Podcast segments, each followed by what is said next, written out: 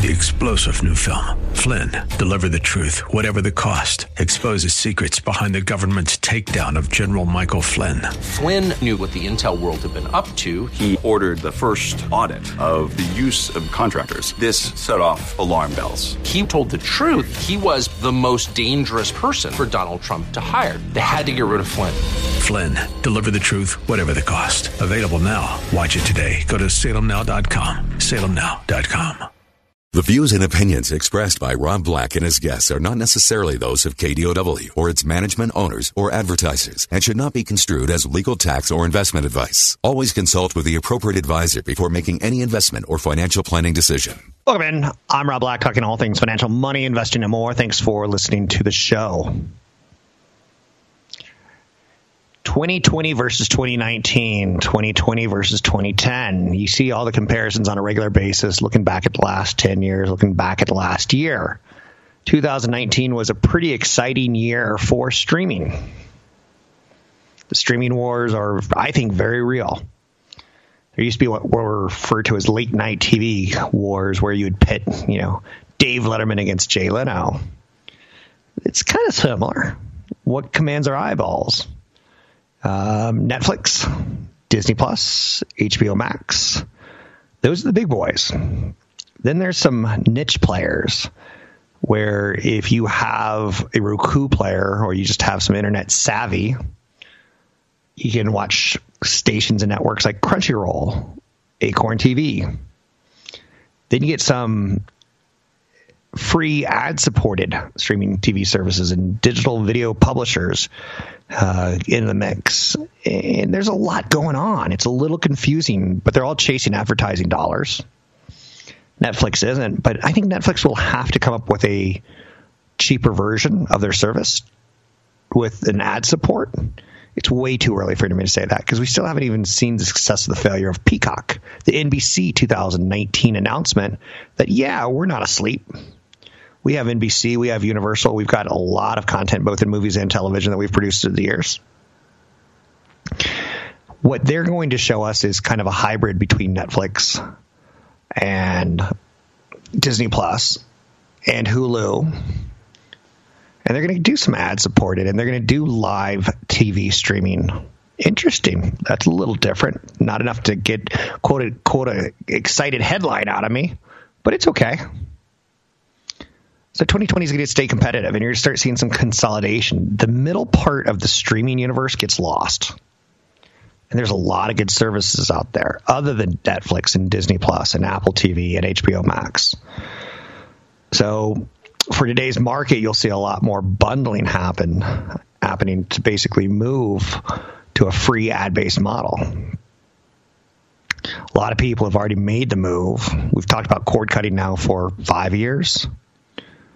And every year it seems more and more people are ready to say, I don't need that cable into my house. I could stream. Still have to have the cable into your house to get the cable modem, but that's kind of different, right? Bundling can give a lot of the companies that are in the industry some cover by giving them easier access to audiences and ad dollars, and the ad aggregation ultimately of a microcosm of the crunch. Roku's got a Roku channel. Viacom's got Pluto TV. And they're very similar in how they all work. I'll be honest with you, during the holidays, I watch a lot more television, a lot more movies, things that I missed during the year. And it's pretty intimidating. I think I told you this story a couple of years ago. I had my kids watch on Roku channel. It doesn't really jump out when you say like Apple Plus or Disney Plus, right? Apple TV. Roku channel doesn't really jump out, but my kids watched ALF, and it had a commercial in it, and I was totally fine. It was a throwback that I wouldn't be able to show my kids unless I said, hey, let's pull up YouTube, because certainly I'm not going to be paying for old episodes of ALF. Get the first season of ALF with Blu-ray commentary. Not going to happen, right? So the middle-class streamers are going to start to feel pressure, in my belief, in 2020. As it gets tougher, Disney Plus has got that first free year. You've got Verizon. Disney Plus has got a lot of free subsidies going. How will they do in the second year? what they do is people age out of family programming, and they want some more of what Netflix has to say.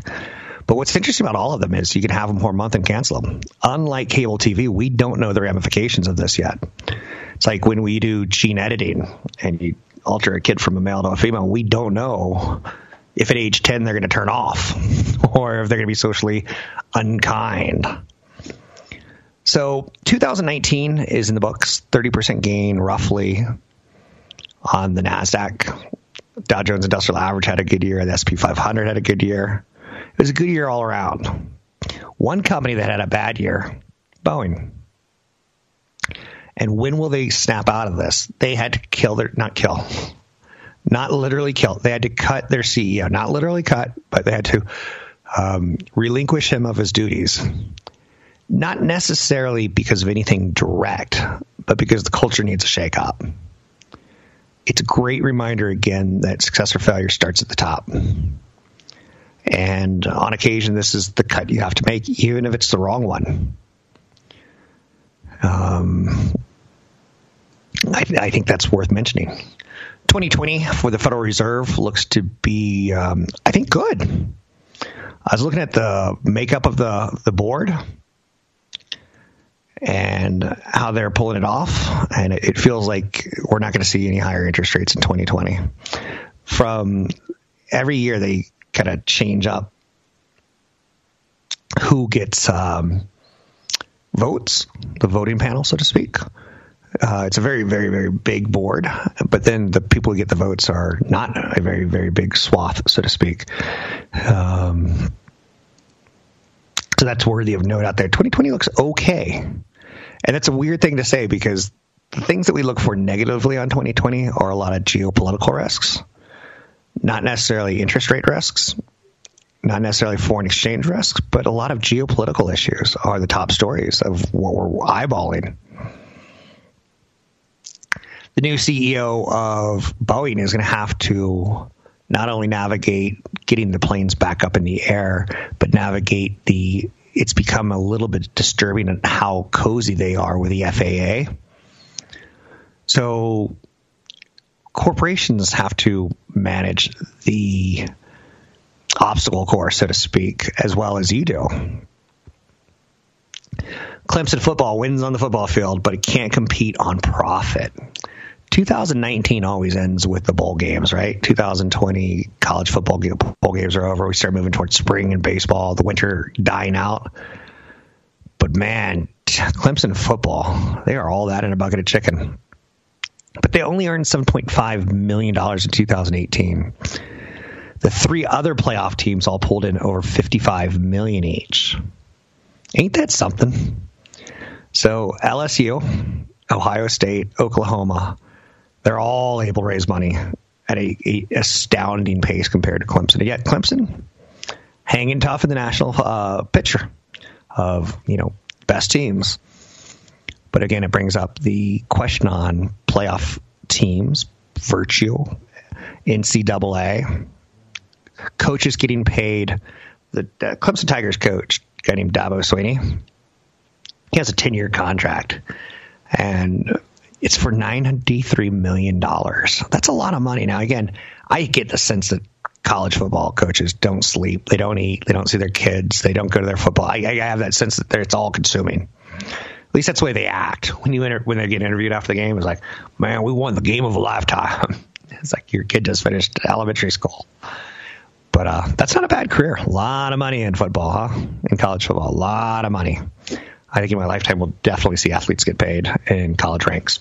I'm Rob Black, talking to all things financial, money, investing, and more. Find me online at Rob Black Show, Twitter, Rob Black Show, YouTube, Rob Black Show. Big seminar coming up. You can sign up for it by going to the website, New Focus Financial, and use the code radio25 and listen to commercials during the break to learn more. Catch Rob Black and Rob Black and Your Money live on the Bay Area airwaves, weekday mornings from 7 to 9 on AM 1220 KDOW and streaming live on the KDOW radio app or KDOW.biz. I'm Rob Black, talking all things financial, money, investing, and more. Anything that you want to talk about, we can talk about. One of the areas that I try to do this show, or one of the reasons I try to do this show, is to talk about basic financial concepts that you may not care about right now, but I guarantee you there's a good chance you're going to care about in the near future, like inflation. Inflation, when I was a young man, was a word I didn't really have a concept of. Maybe it was inflating a balloon, inflating an economy. Maybe it was the cost of a soda. Or let me give you a better example of why we need to save money and get those 25% returns that 2019 gave us, and get the 10% historical returns that the market gives us. Consultant broker advisor, all numbers are, for example purposes only, right? But those were good years, and the market tends to have 7 out of 10 good years. And the market tends to beat real estate, and bonds tend to beat real estate over time. It's tough to explain that to someone in the Bay Area, but it's true. A really good example of inflation and why we need to invest, make our dollar worth more. Last year, if you had a dollar in the stock market, it became $1.25 with 25% growth. If you had $1 million in, what did it become? You get the idea, right? You made a lot of money for doing nothing. So you may have said, I made a lot of money. Now I want to see the Rolling Stones before someone dies in the band. I think that's pretty fair to say. Last year, 2019, was a crazy year because we saw the Rolling Stones big tour. We saw Bruce Springsteen on Broadway. If you were a baby boomer, that was, holy mackerel, the year of your musician. But you had to pay up more than you paid up when you were a kid.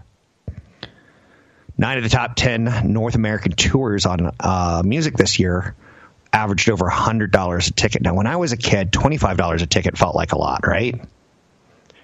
And on a special show like Madonna, it was like maybe $50 or $60. But fans paid $506 per ticket to see Springsteen on Broadway, which ended up on Netflix months later, where you could watch it for as cheap or as free as you want for $9. I watched it on Netflix, I will admit. There were some things that I wanted to see in case I didn't quite understand Bruce Springsteen. He was never my guy, so to speak, in music. So I'm glad that I didn't spend it on Broadway. I'm glad that I spent it on Netflix. The Rolling Stones had the highest grossing North American tour at $170 million. They charged $226 a ticket. That's inflation. Now, what sort of inflation? You're like, well, I'm 72 years old. I don't care about music. I can't even hear it anymore. Well, there's medical device inflation. There's pharmaceutical inflation. There's, Lord knows, everyone in the audience knows this one, healthcare inflation. Back when I was starting off in the workforce, healthcare was a free benefit from corporations. Now you're covering more and more of it, and the employer is too, just to be fair. If you have entertainment rewards on credit cards, you can save up to 4% on concert tickets. Concert tickets and credit cards kind of went hand in hand last year with all the rewards that people get. I don't know the reward system as well for every single card as I should. I know the ones about mine. And I can tell you one of mine was a Visa signature card, where they have these events that are pretty awesome that you can spend rewards on and see, a band that you like in a 400-person setting versus a 4,000 or a 40,000. So credit cards kind of got into the whole reward system for music, because we know, or they know, that it's very, very tough for you to make ends meet. So use the points, right? That's attractive to you.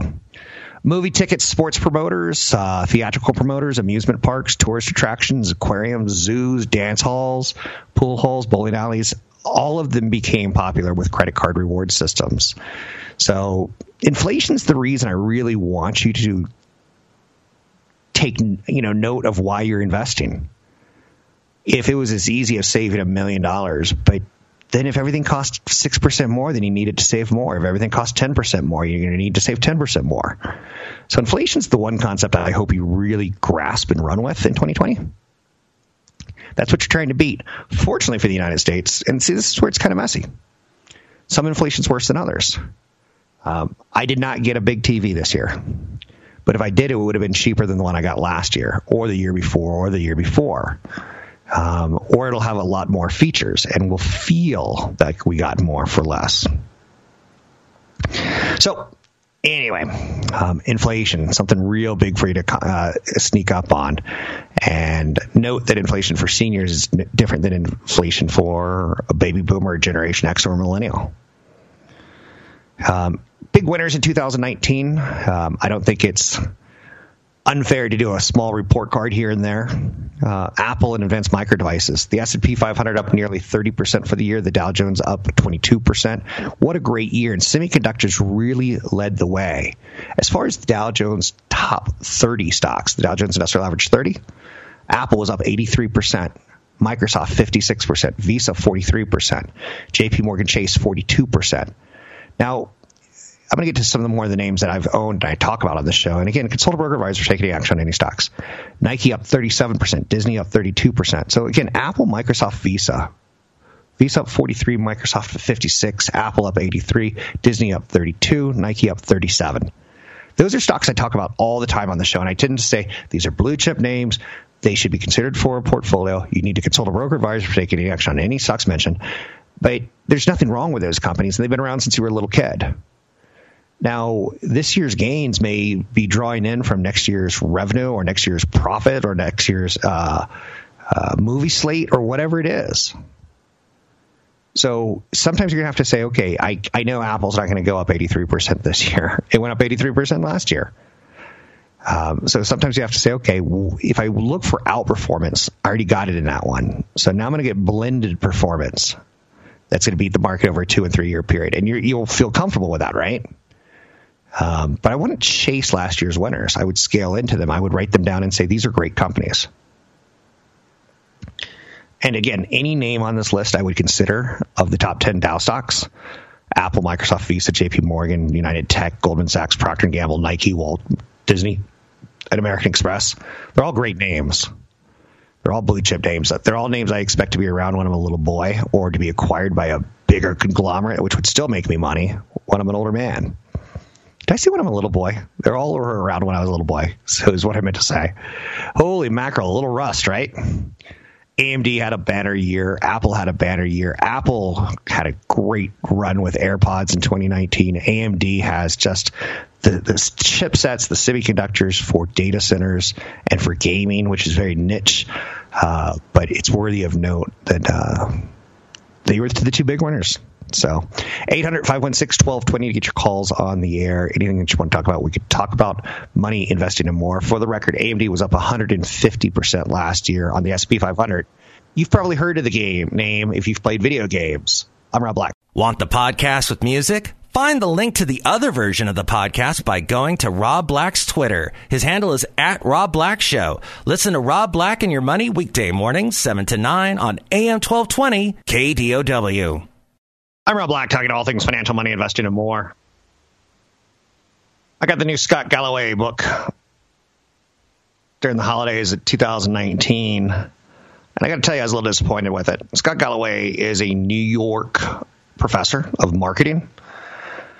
He's done a really great job in the last 10 years of setting up a YouTube channel. I'm not going to say knocking Amazon, Google, Netflix, Apple, Alphabet, Tesla. He's not goofing on them. He's kind of trying to show you what branding is all about and the companies. And I think he does a great YouTube channel, and it's on my list of YouTube channels. So he wrote an article shortly before the end of 2019 that mentioned something along the lines of FedEx's problems are only going to get worse. Now, oftentimes on this show, I talk about companies like Disney and Nike and Microsoft and Apple, which should be around when your kids are kids, when your kids become adults. It's probably a better way of saying that, right? On occasion, though, when you see a company get flagged, Scott Galloway saying FedEx is not going to be FedEx anymore. They're struggling to keep up with Amazon. And he basically talked a lot about what FedEx can do. They've lost $25 billion in market cap since Amazon launched its delivery service. Amazon has banned third-party sellers from using FedEx for prime deliveries. Amazon's doing more with a lot less than FedEx. If Walmart were to buy FedEx, it would instantly give us a real competitor to Amazon as far as that delivery angle goes. Amazon Prime, Amazon Today, Amazon Now. I mean, we need it now. 2 hours isn't fast enough. We need it now. And Walmart can't compete with Amazon unless they acquire someone like a FedEx. I think it's a genius commentary by Scott Galloway. Do I think he has any inside information on these companies? No. But how do you want to build your company, horizontally or vertically?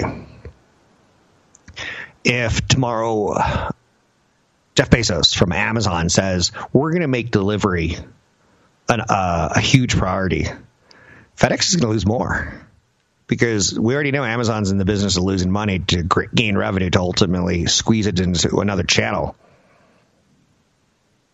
FedEx has lost $25 billion in market cap, 40% of their value since 2018, when Amazon started, saying, okay, we don't need them as much. And they focused more on the United States Postal Service and the United States UPS. U.S. e-commerce has increased 84% since 2014. And it's fair to say FedEx isn't participating in that as well as other companies have. Delivery is ultimately a pretty low-margin business. But I do like Scott Galloway, and I do like the way he says, this may not happen, but it's certainly Walmart and FedEx is a lot more interesting than FedEx just fixing their own problems and staying independent. So Oracle's had a tough time of it with Salesforce.com. We can continue to see that story play out, even though if you listen to Larry Ellison, he wouldn't admit it. It's one of the reasons why you need to really set up a book on corporations that you follow and try to update it.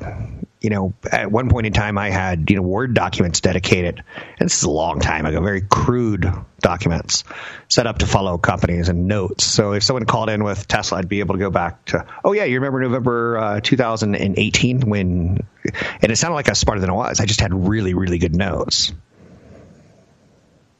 Disney Star Wars, The Rise of Skywalker, had a pretty good run of it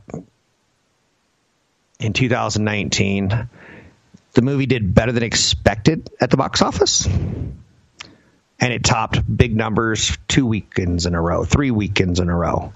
That's the big issue with movies is their staying power of how much they lose week to week. Disney in 2019 accounted for about 40% of all U.S. box office receipts. That's not a monopoly, but it certainly doesn't make me feel comfortable that there's a lot of choice out there. Disney had 6 movies past the $1 billion mark this year. And Skywalker, the 7th, easy. That brings up a question. As an investor, it's not so much. We knew Disney had a good year in 2019. I told you they would in 2018. Now the question is 2020. I started doing a little more research on their parks. Parks great. Started doing a little bit more research on their movies. Movie slate list looks a little less than 2019. But they have room for some upside there. But it looks pretty mediocre compared. iHeartMedia, a purchase of the radio station operator by Liberty Media, may be blocked by the Justice Department. On occasion, you run into a situation where if FedEx were to say we're going to merge with UPS, our Department of Justice gets involved and say, okay, we're looking at the combination. Is it competitive? Is it anti-competitive? What have you? I'm a little bit shocked that the Justice Department is saying we're going to slow this one down and we're probably going to block it. Liberty Media owns a 4.8% stake in radio station operators, iHeartMedia. And if you know anything about radio and television, it's really taken a beating in the last 20 years due to the rise of other options. Whether we're listening to MP3s on a memory stick or whether we're linking into our iTunes account on our dash on our car or podcasts or any other form of entertainment that's come our way in the last 10 years particularly, radio is struggling. And I'm not sure the Justice Department is in the right. And again, I don't know the legal brief on this. And I certainly can tell you that iHeartMedia in the past has, been accused of being the big boy on the block. And now, you know, who is the big boy on the block of radio? It's really tough to put a finger on it. The concepts that tend to work really well are considered bullet shots, where you focus on religion, you focus on sports, you focus on the Asian community. Those are the areas that are working now, where it used to be much more of a broadcast. Now it's much more of a narrow cast. Other big stories of note. 2019 was a really, really good year for Tesla. And it's almost a let's tip the hat to Tesla. They're still losing money. They did get up and running in China. They've lowered their prices in China. So up and running in China is a positive. Lowering their prices in China is a negative. I don't really like that play. It's too dramatic for me. Now, I get that some people have drama with, say, for instance, an Apple. One day people are going to be wearing watches and that'll put them out of business. Or one day people are going to have a cell phone sewed into their head and that'll put them out of business. Or one day their cell phones will cause cancer and that'll put them out of business. Trust me, I know. Apple will not always be the king of the market. Sony was the king of technology in the 1990s. And whether it be their Sony Walkman cassette players or their Sony Walkman CD players, even when you put on those cheap little $9 headphones, they sounded pretty darn good. It was the first time we started capturing sound in our ears as we were walking versus putting, a headset into a stereo, which was in your home. We started using Sony Walkmans, and it was a thing. And oh boy, did they mess that up. Nokia dominated the cell phone market long before Apple dominated the cell phone market. And Apple doesn't dominate the cell phone market. They dominate the profits of the cell phone market. I would say Google dominates the cell phone market on operating systems and Samsung on cheap phones. And there's other players, obviously. You see where I'm going out with this. 800-516-1220 to get your calls on the air. Anything you want to talk about, we can talk about. Fortnite was a cultural phenomenon that grew from 2018 to 2019. Maybe it's starting to wane a bit. But with 250 million players worldwide, we're wondering what Epic is going to show us about the future. Because they've got a large chunk of eyeballs on a pretty regular basis. Epic Games has the ability to understand and adapt to its huge audience. Fortnite has provided a new model for which the kind of ongoing games could aspire in the future. In the past, we would say the video game market was, hit-driven. Now it's franchise-driven. Few franchises can grow large enough to become household names. Fortnite has already surpassed both milestones to become one of the most influential video games in recent history. And from the looks of what they're trying to do in 2020 through 2029, the next 10 years, is be positioned for augmented reality. Be positioned for virtual reality. We're already walking around in the game dressed as, what are some of the characters? Peely the banana. They have all different robots and things. So we're already using the avatar angle. And a recent update kind of set up a social aspect where you hang out with your friends dressed as these avatars while you're not playing the game. Epic is out in North Carolina, which you don't think of as the video game center of the world. Where do you think of video games being made? Hollywood studios, maybe, sometimes Montreal studios, worldwide studios. They're big business. In 2018, Fortnite generated at least $2.4 billion. And what's fascinating about it is it's not necessarily in the skins. It's in the beach towels that you can buy. It's in the onesie jumpers you can buy, the licensing that they're doing. And outside Fortnite, all you could really think of as phenomenon socially, Pokemon and Minecraft in the last couple of years.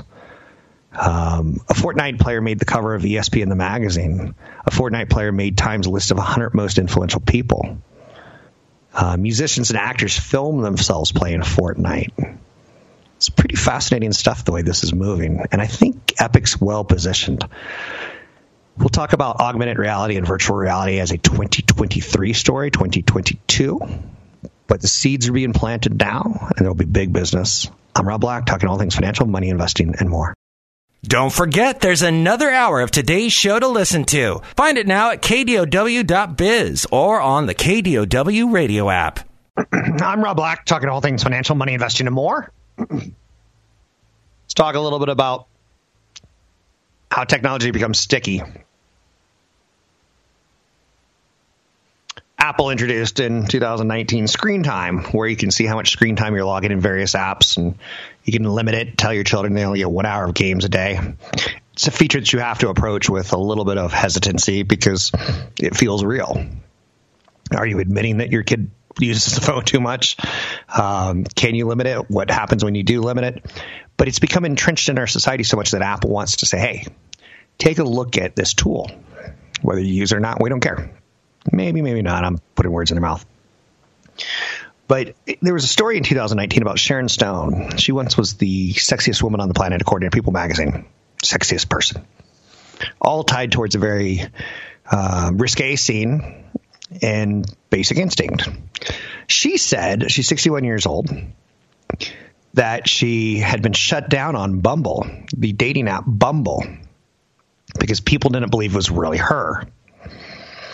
So she got shut out of the hive. Get it? Bumble Hive. And Bumble later responded saying that it unblocked the account and to make sure it won't happen again. But authenticity over the internet is still a story that we don't really have a lot of clarity on. Twitter, how do they hand out their little blue check marks so that you're a verified user? I don't know. It's a mystery to me. I don't take a lot of criticism negatively.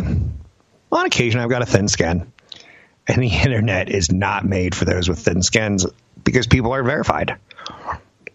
I still think cybersecurity has a long way to go when we're using silly things like passwords to log into our systems. To account verification, two-step verification feels like too much of a process to get into what should be a lot simpler. So Sharon Stone is on Bumble. Kind of makes, is it a challenge to see if you can get a date with Sharon Stone? I don't know. But I did find that kind of interesting. To me, that brought out, again, just authenticity. How do we know you are who you are on the other end of it? I think we've become way too sensitive of a culture. And I think one email, one tweet can ruin a person's career. Even if it's not that damning of a situation, people are really personalizing everything. There's a comic I watched over the Christmas break, and the basic premise was, she said, I like otters. And she likes otters. And she took a really cute selfie with the otter. It's Michelle Wolf who said this. Really, really good comedy special, in my opinion. Just not from ha-ha laughs, but from we really have a lot to think about. And she basically brought up the concept of she loved otters. And someone on Instagram posted a picture, and she said, otters rape baby seals. Do better, Michelle. And she's like, wait, I didn't know that. How do I know? You have to have a deep dive on information to know that. She looked it up. She said it was true.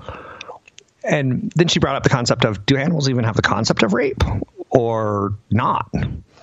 And how do you think you get a labradoodle? Because that's not natural habitat mating, so to speak. Really genius that she said the one person tweeted me, and that, you know, it turned into this direct message on Instagram, actually. She can't even like otters or seals. She doesn't even know what to like. And she says, what if I hate seals? What is this? What if this was my way of promoting otters so they can take down the seal race? And she has a point. We've become very, very sensitive on everything. World's richest people in 2019 gained $1.2 trillion. The rich got richer. The old Robin Hood argument, right? Kylie Jenner became the youngest self-made billionaire last year. Kylie Cosmetics signed an exclusive partnership with Ulta Beauty. She sold a 51% stake in the company for $600 million. So the reversal of fortunes for the wealthy did not happen. They got stronger. The world's 500 wealthiest people, which I must barely miss the cut. I must be like 501 to 503. The world's 50 wealthiest people added $1.2 trillion. They boosted their collective wealth by 25%, even though the markets were up 22 to 30%, right? So there's a widening wealth and income inequality in the United States. The richest 0.1% control a bigger share of the pie than at any time since 1929. The 172 American billionaires on Bloomberg ranked added $500 billion, with Facebook's Mark Zuckerberg up $27 billion last year. Microsoft co-founder Bill Gates, his fortune rose $22.7 billion. Russia had billionaires added to the list. China had billionaires added to the list. There were some people who lost big. WeWork's Adam Neumann, who saw his fortune implode, at least on paper. He had a paper billionaire worth. Had a rough year. Rupert Murdoch had a rough year. His fortune dropped by about $10 billion. His company Fox assets were distributed to his 6 kids, and the purchase of Disney buying Fox assets. It may have made his 6 kids all billionaires, but it took away from his big pot, so to speak. White Claw, the hard seltzer, that was the hit of the summer of 2019. It grew the worth of someone named Anthony von Mandel, his net worth, to $3.6 billion. Can you imagine coming up with an idea of a drink? And you would think that every idea has been come up with. Let's put sparkling water with like some vodka. Vodka doesn't have a big smell to it. Sparkling water. Oh, and add a pomegranate or a blueberry. Hard seltzer is a big thing. I'm Rob Black, talking to all things financial, money, investing, and more. Find me online at robblackshow.com.